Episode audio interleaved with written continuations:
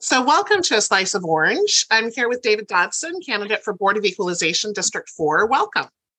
Thank you. I'm so glad to be here and uh, for your interest in the Board of Equalization. Absolutely. We're interested in all the ballots. So, up and down, it's good to be informed. So, I'm excited to have you here. Um, and, and let's start with why you're interested in serving on the Board of Equalization, and, and including what it does.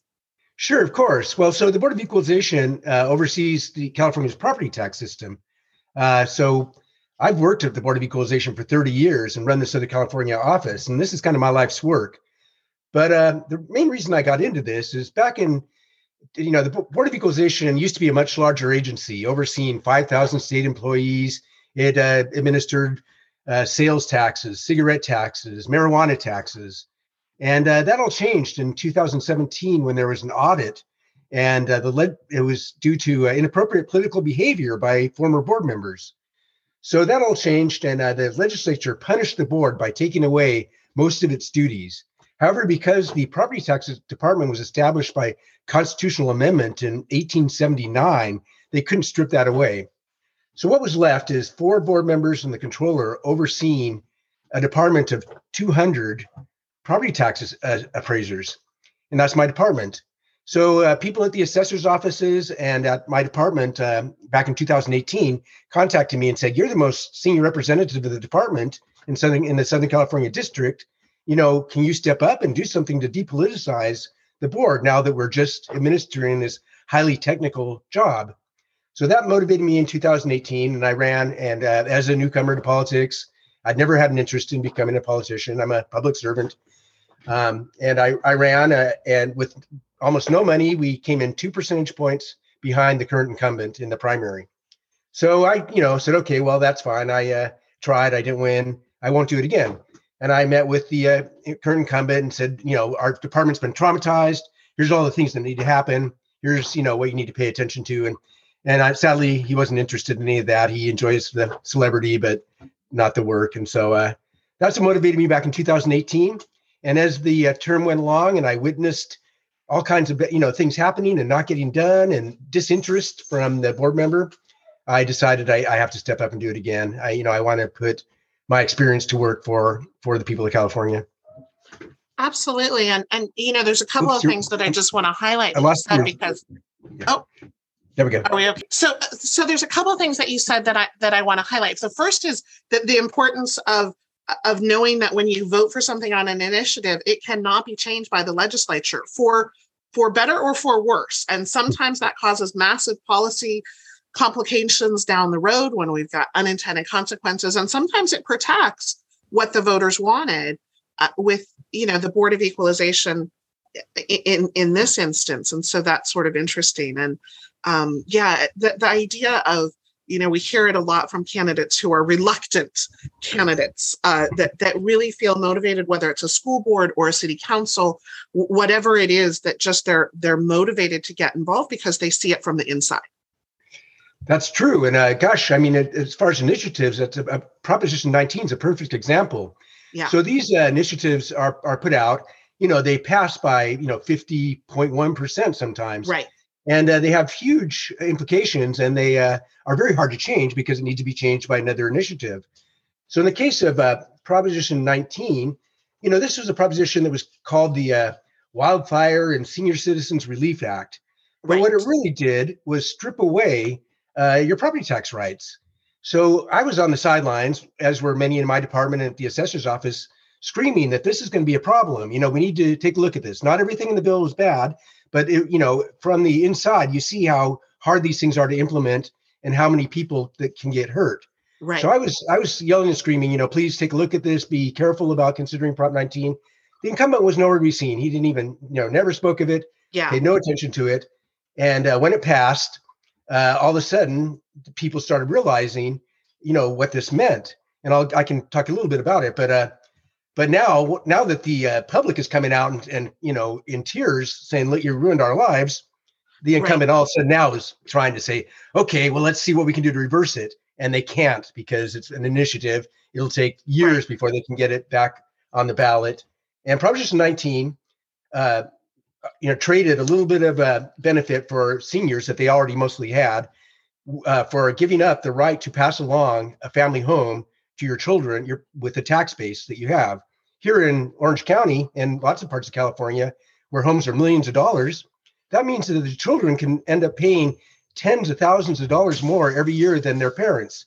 And for right. some, that's okay, but for many, it's not.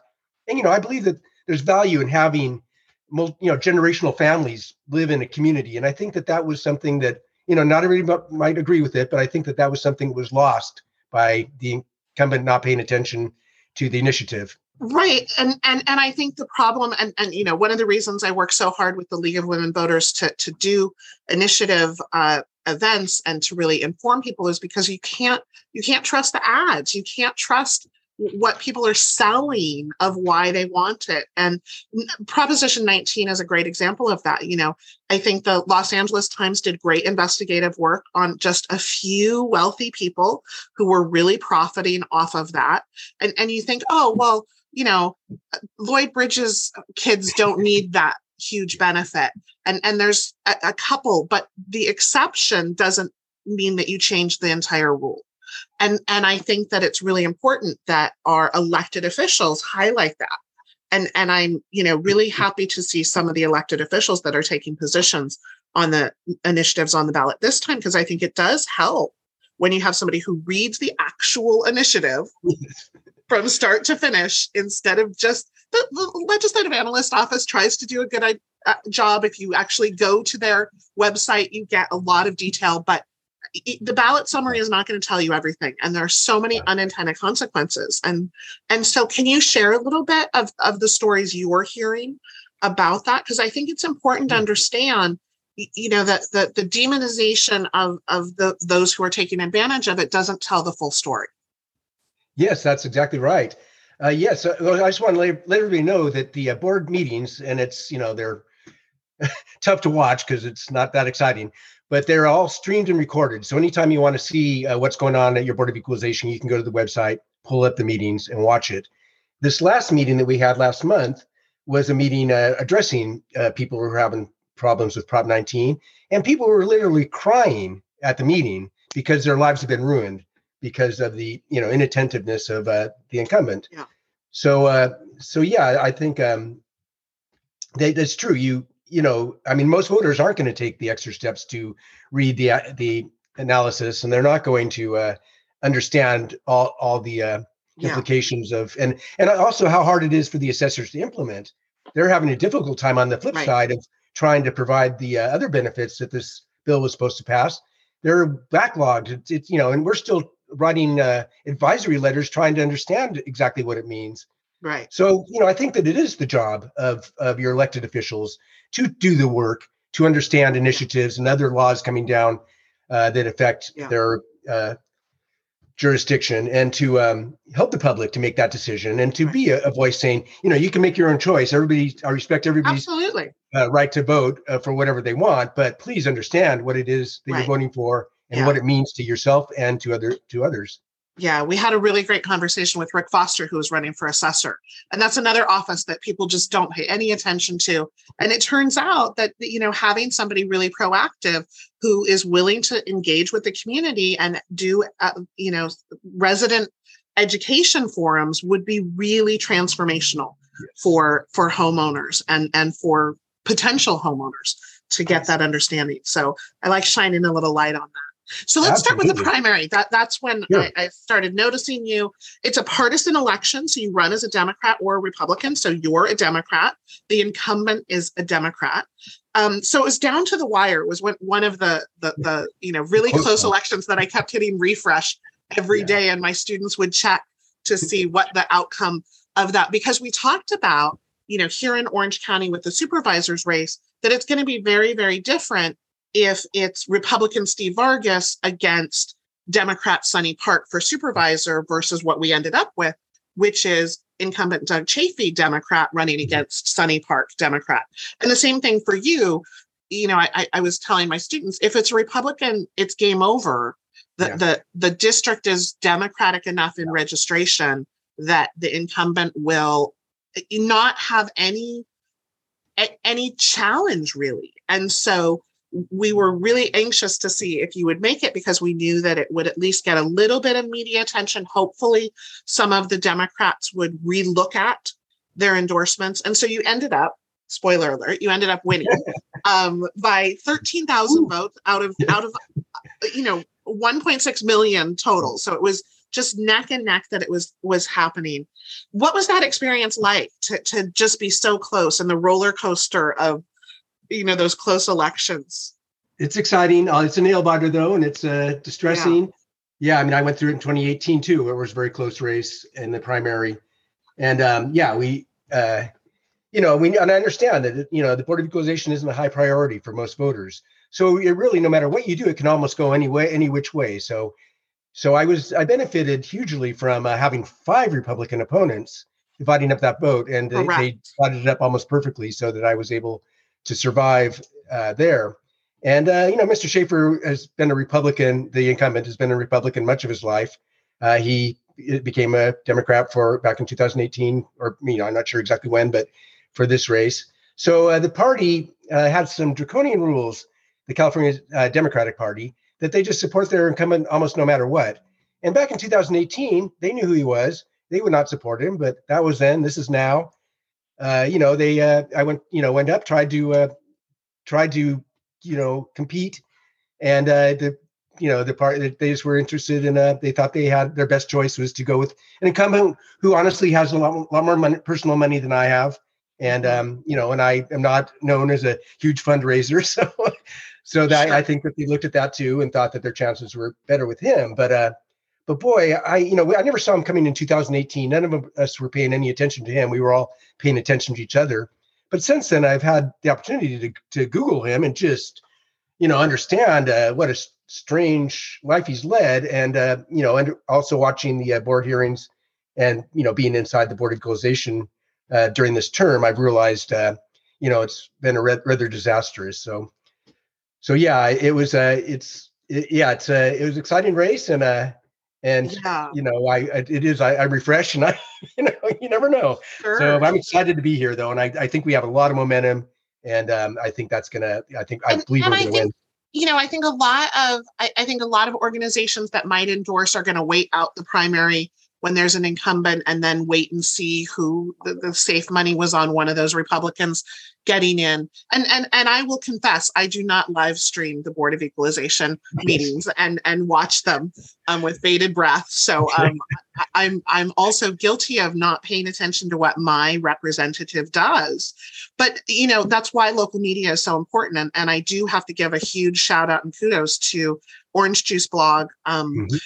Greg Diamond and his team, Vern Nelson and others, uh, really have highlighted this race and i think it's so important because and and in the show notes i'll link to to the newspaper articles um and i'm going to quote um schaefer has a documented history of being a slumlord a spouse abuser a racial troll and suspended eventually disbarred from practicing law.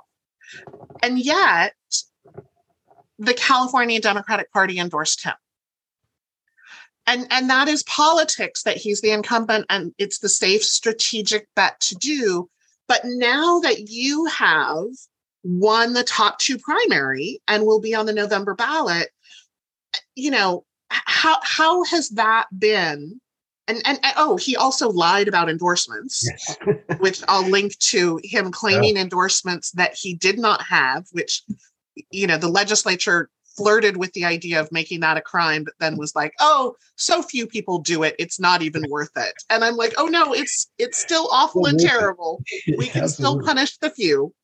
Um, but how frustrating has that been for you to, to and, and and maybe people don't even know that you know often you have to compete for endorsements and so you're interviewed by those organizations whether it's a part of the democratic party or a part of union or trade organizations or chambers of commerce all of those entities that show up as endorsements on websites for campaigns as well as in the initiative and the sample ballot that's a process that you have to go through. How frustrating is it to you to, to go up against a slumlord spouse abuser, racial troll, and suspended lawyer who's lied about endorsements and still not get their support?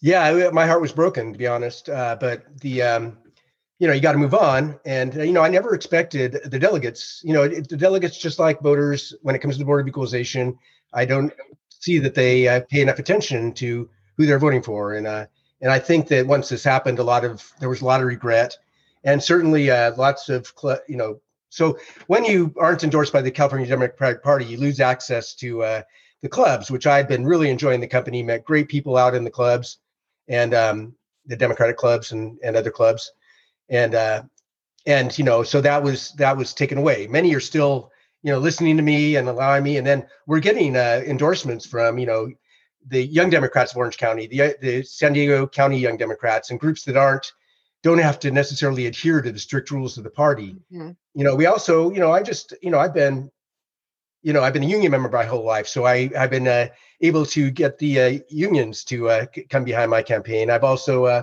you know, I'm an environmentalist. I've been working with environmental groups. I'm a Coast Guard veteran, so I've been working with veterans groups and you know building building uh, endorsements. And I think if you look at my page compared to my opponent's page, and I have you know many many many endorsements from all different types of mm-hmm. organizations mm-hmm. and um, and i think that you know he can claim the california democratic party and a few other a few others but uh, i don't see that he has a lot of momentum behind uh, behind him by people who are you know paying attention to paying attention right. to this. Right. And hopefully it'll shine a light and and and make people question the endorsement process when you have an incredibly flawed candidate.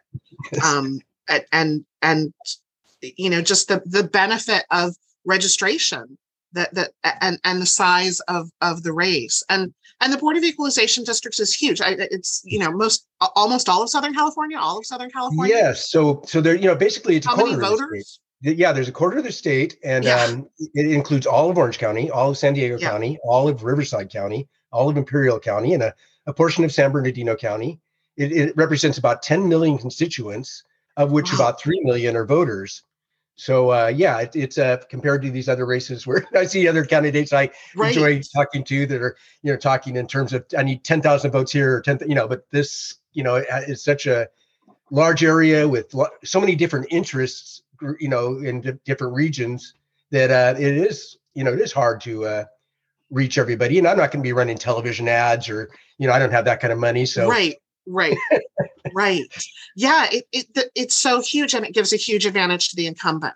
And and most voters don't know anything about the race and so i i just think you know it, it's a really challenging race when it's low information low interest most people don't know what you do um and and so how do you campaign in that environment yeah so uh gosh you know um you know we we kind of uh, sometimes you feel like you feel a little lonely but but yeah. you know, my uh, wife uh, is basically my campaign. We're a grassroots campaign.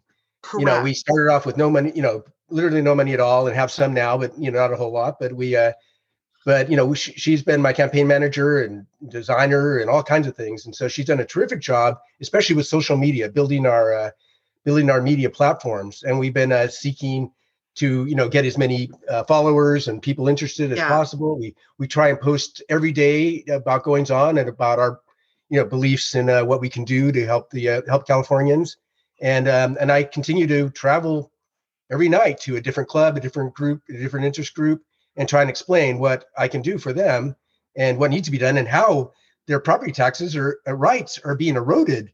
And right. if they aren't careful, they need they really need people in there. It's a very strange technical field that uh, I know. You know I know. Yeah yeah and and so what kind of what have you learned you know you, you talked a little bit about campaigning with other people and helping yes. to walk doors you obviously can't walk 10 million people yeah. Yeah, so it's, it's a grassroots I mean, uh, campaign that doesn't really work on a grassroots level. When we think no. about grassroots, we're, yes. we're thinking about school board and, and city council, where you're knocking yeah. on doors and standing outside Target um, that that's not going to reach the the the, the number of people that you need to do. So it's uh, just a real challenge. It is, and the you know, and there's not that many people interested in uh, you know, I mean, they're interested in the governor and the lieutenant governor, and you know, when it comes to the board of equalization, it still yeah. has this vast uh, area to to reach, but uh, you know, you're not going to generally not going to have millions of dollars. My opponent is entirely self-funded. I haven't seen that he's received yeah. any donations, and uh, you know, my donations mostly have come from labor and uh, and right. then individuals in small groups. But um, but yeah, there's not that much interest by the party or uh, parties or uh, or the do- big donors to because uh, they, they just don't feel it impacts their life enough and uh, they got other ways to spend their money. So that's okay, you know. But uh, but yeah, the reach it's hard to get the message out, it's and I think to get uh, the message out. yeah. So social media has been our biggest uh, biggest plan, and we're trying to do a few other things, but uh, and also just networking, like you said.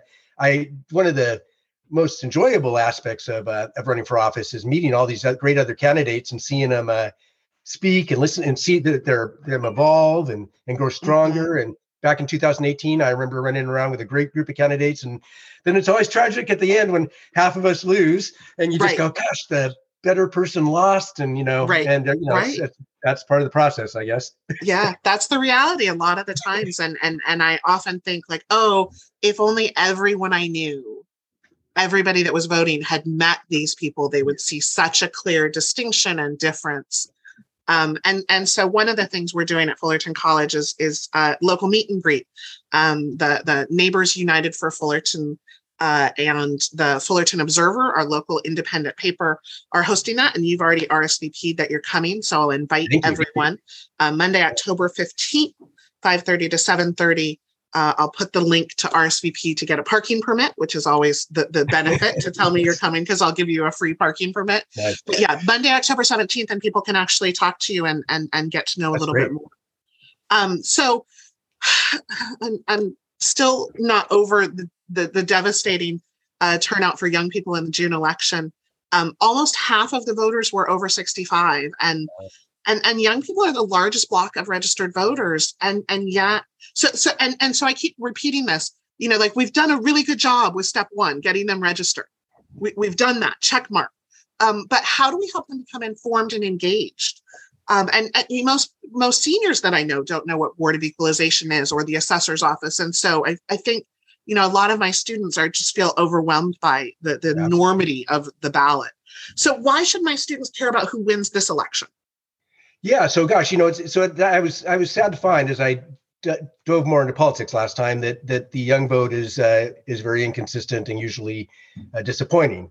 And um, yeah, no, young people have so much to gain by being involved. I mean, it's you look at climate change and uh, affordable housing and things that really affect them, and uh, you know, and the entrenched business interests that uh, fossil fuel industry i- is going to keep politicians in power that keep keep that uh, business model uh, rolling. So uh, it is a, it definitely of the interest to young people to be engaged and to vote. And um, and so yeah, I, I think that I think you're seeing more them realize that more. And you know, it's just been a perennial problem, and uh, and I think that they, you know, it's good that they that they take a look at, at what they need to do. As far as for the Board of Equalization, I think it it is important because affordable housing is a huge issue.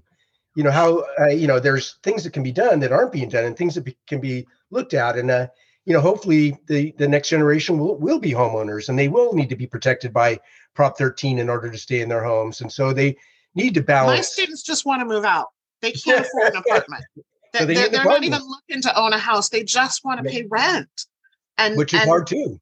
you know rent in orange county is more than my mortgage Yes, it's crazy. And my my kids too. I have two at 20, 20 Yeah. something children. And uh, yeah, it's very difficult. So it is important to, who is on your board of equalization and who your assessor is and and that they, you know, and it's very technical. We have to follow a lot of rules, but uh, there are things that can be done. I I'm looking to ideas of maybe expanding the homeowners exemption to give families an opportunity to compete against investment companies for the very limited stock of housing that's available right we're hearing about uh, you know investment companies buying up mobile home parks, a, a place where correct where uh, where you know lower income uh, people often live.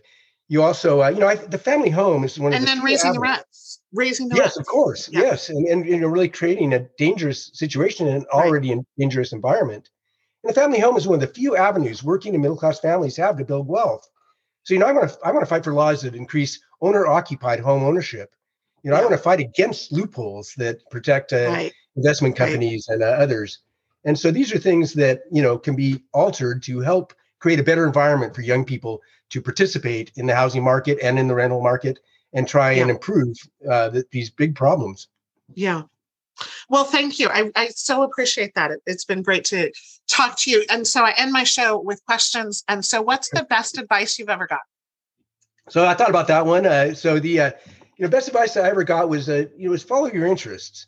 So I remember as a college student, you know, I wanted to be pragmatic. I wanted to, you know, develop a career that I, I could make some money at. And so, you know, I was a business major and, uh, you know, as I found out, accounting wasn't my forte.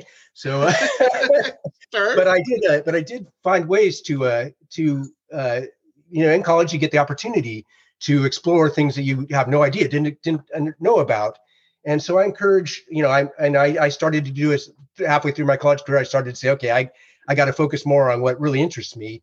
And I think that uh, that uh, is good advice because I think we always can uh, can be willing to change course and uh, find find our way, find yeah. our pathway. And I think that's yeah. important rather than be locked into some idea that you got to be a you know financial whiz or something. Absolutely, yeah. What's a book you like to recommend to people? So uh, there's so many uh, interesting books out there about uh, real estate economics, and I try to peruse most of them. But I'm just going to fall back on a classic I've read several times, and it just I probably read it first time in high school. I like the book uh, "Grapes of Wrath" by John Steinbeck because it it really combines uh, an economic message and a message about community that is, uh, I think, and it it kind of ends with a little bit of a hopeful note, you know. And uh, and I just think you know that was a very interesting time economically and uh, community wise, mm-hmm. and I think that uh, I reread it or watch the movie when I can to uh, just yeah. remind myself of uh, of how people can get through tough times and um, and you know the different groups opposing uh, you know holding people back. And I think that it's important to try and understand yeah. that. Absolutely, yeah. Is there a hopeful message you can share with our listeners? Well, I, I am hopeful. I uh, I think that um, yeah, I, I do think that young people are waking up to the idea that they need to get out and participate and you know, in my office, I am so proud of the uh, dedicated professionals that work so hard and pour their heart into the job. And you know, a lot many people are so cynical of government, and uh, but I got to say, uh, when you're working on the inside, you see so many good people working so hard. Uh, you know, I'm really hopeful that you know that'll overcome the yeah, you know, the politicians and the interests that work against the um, you know the people of California. Right, right, yeah. Whenever I see elected officials who who are disdainful of our, our, you know our staff and our hardworking public administration. I, I just think like oh you should you should really job shadow. You should see what they do. You should see how hard they work. Um yeah. So finally who should we talk to next? Who have you met on the campaign trail that might be interesting? Well let's see. I uh, yeah i met so two people that i thought were interesting up from uh, your neck of the woods was um was i have uh yeah, Ruthie uh, Hanshed is running for uh, Fullerton School Board, and I've just listened to her speak and thought that she really, as a parent, and you know, has yeah. a has a good grasp on what she'd like to do. So, oftentimes, I live in the Capistrano School District. Oftentimes, there's uh, political motivations by school board members, and uh, you so you want to be careful about who you vote for, that they have yeah. the right intentions. Yeah. Another person I've been watching is Ashleigh Aitken, who is running for uh, Anaheim mayor, and she again is somebody who's who's uh, Anaheim local who just really yeah. cares about her community. And I think that she would be a yeah. good choice. So I don't know. You may have already interviewed him. I, am sure you will. We, we, just we just heard from Ruthie uh, Hanshed and Lauren Klatzker talking about Fullerton schools and Ashleigh Aitken, uh, not under investigation by the FBI. Yes, uh, is is going to be on a future show. So yeah, good, that, good. that's great. And and it's nice to know, you know, when you hear, you know, that my perception of somebody that I see on the campaign trail is is shared by so many. Um, I, I think it really is a testament to their dedication uh, and and and their their yeah. passion for public service. So good. Thank you so much. Oh, great. Thank you. I appreciate the opportunity. I'm really looking forward to meeting the stu- students and whoever shows up. And I, I love the question and answer format because I could talk about this all day long. Sure. Great. Thank you.